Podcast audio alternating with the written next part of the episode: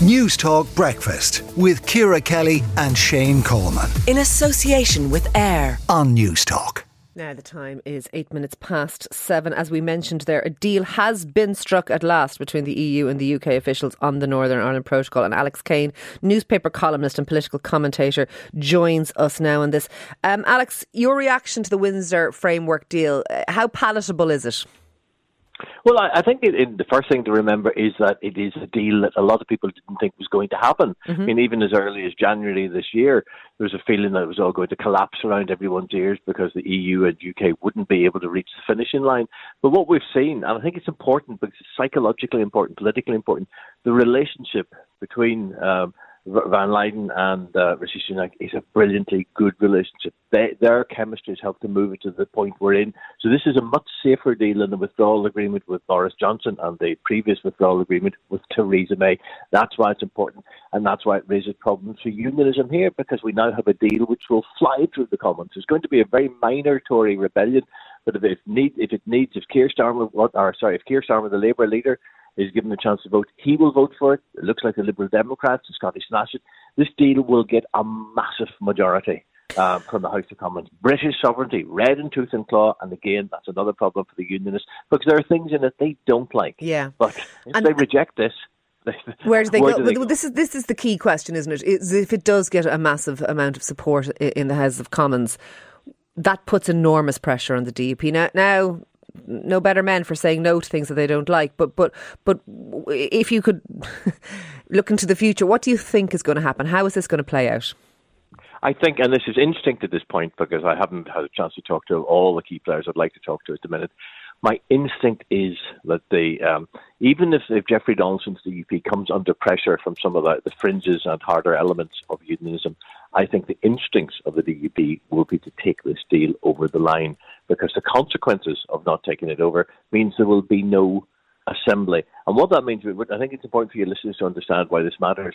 If there is no assembly, and if the DUP is friendless in Westminster with a massive majority of people backing a deal that a Prime Minister is taking huge risks for, it will have no voice, it will have no influence. The one place it can still have some influence, it can still have a chance to get its message across, still play some significant roles, is in the Northern Ireland Assembly. So I think the DUP will take its time. Rishi Sunak made a very clear point yesterday of giving them time. He said, I'm not going to rush people. We have time. Let's work this through.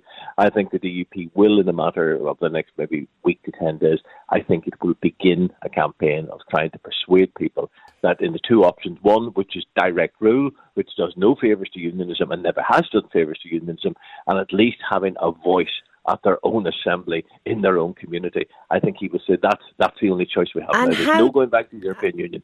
Alex, how challenging is that going to be for the DUP to sell this, I suppose, to their own electorate? Because they have they have drawn red lines on this. They have a set of seven tests. They have taken a very strong stand. Now, obviously, there's a long lead into the next election in the north, and probably deliberately so. But but is it going to be a hard sell for them to, to, to bring people with them on this? There are, you know, some pragmatic unionists, people might say Jeffrey Donaldson is one, but, but there are some very, very hardline unionists as well. And, and uh, they, they have always managed the, the, the, the poles, the, the, polar, the polar extremes in the north have often managed to outflank the moderates. Yes, I think I think just one other point worth mentioning. The next election is the 17th of May. It's the local government elections, which is where some of the fringes do quite well. So that will be that will be playing in Jeffrey Donaldson's mm. mind. But I think I think it's again he comes down to the point if if they, if they are going to sell this, the first, what Donaldson has of the 37 unionist MLAs in in the assembly, my reckoning, my reckoning is that Donaldson, with the help of the UUP, the moderate wing of of uh, you know David Trimble yeah. Unionism, if you like, he could he could muster probably 32 of those 37. If he can get that across the line, the assembly is rebooted. But can he do it in the mouth of an election a, matter of and weeks there's away? two things going on one is he's trying to sell the, this Windsor framework to, to, to, unionists but also then the, supposing we do see the assembly back up and running is he also going to be accepting the role of deputy you know first minister is that blow upon blow insult to injury well, I, I think that that would be the injury one because I think uh, a lot of nationalists have said, look, this is, I think some of them, would, they wouldn't maybe say so publicly, but Sinn Féin, and said they had, I think, been surprised that the European Union moved so much and that the Rishi Sunak was able to get this across the line. What would really anger them, and in fact, it's worth looking at it because people just assume that Sinn Féin and the SDLP and the Alliance Party will all fall into line if the DUP say yes.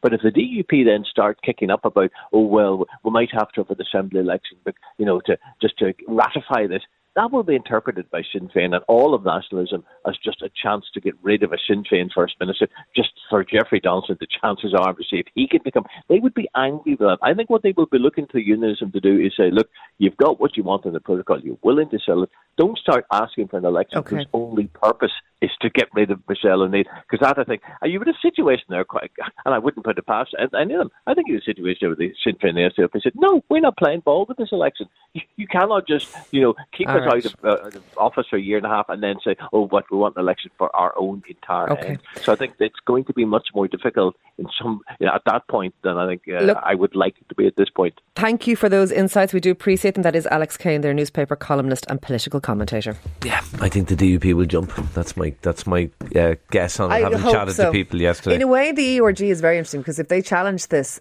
and Rishi Sunak faces them down and does well, he actually weakens them, and that might yeah. be something that he might want them to do. So I think when the likes of Steve Baker and the UK are coming out in favour, I, yeah. I don't think there's going to be an issue on that side of the RSC. And I think, I think, I don't know, but I think the DUP will jump uh, and and go for Goes this. to show you that, that Johnson was the wrong PM all along. I mean, not, yeah. that, not that anyone thought otherwise, very possibly. No, absolutely. Newstalk Breakfast with Ciara Kelly and Shane Coleman. In association with AIR. Weekday mornings at 7 on Newstalk.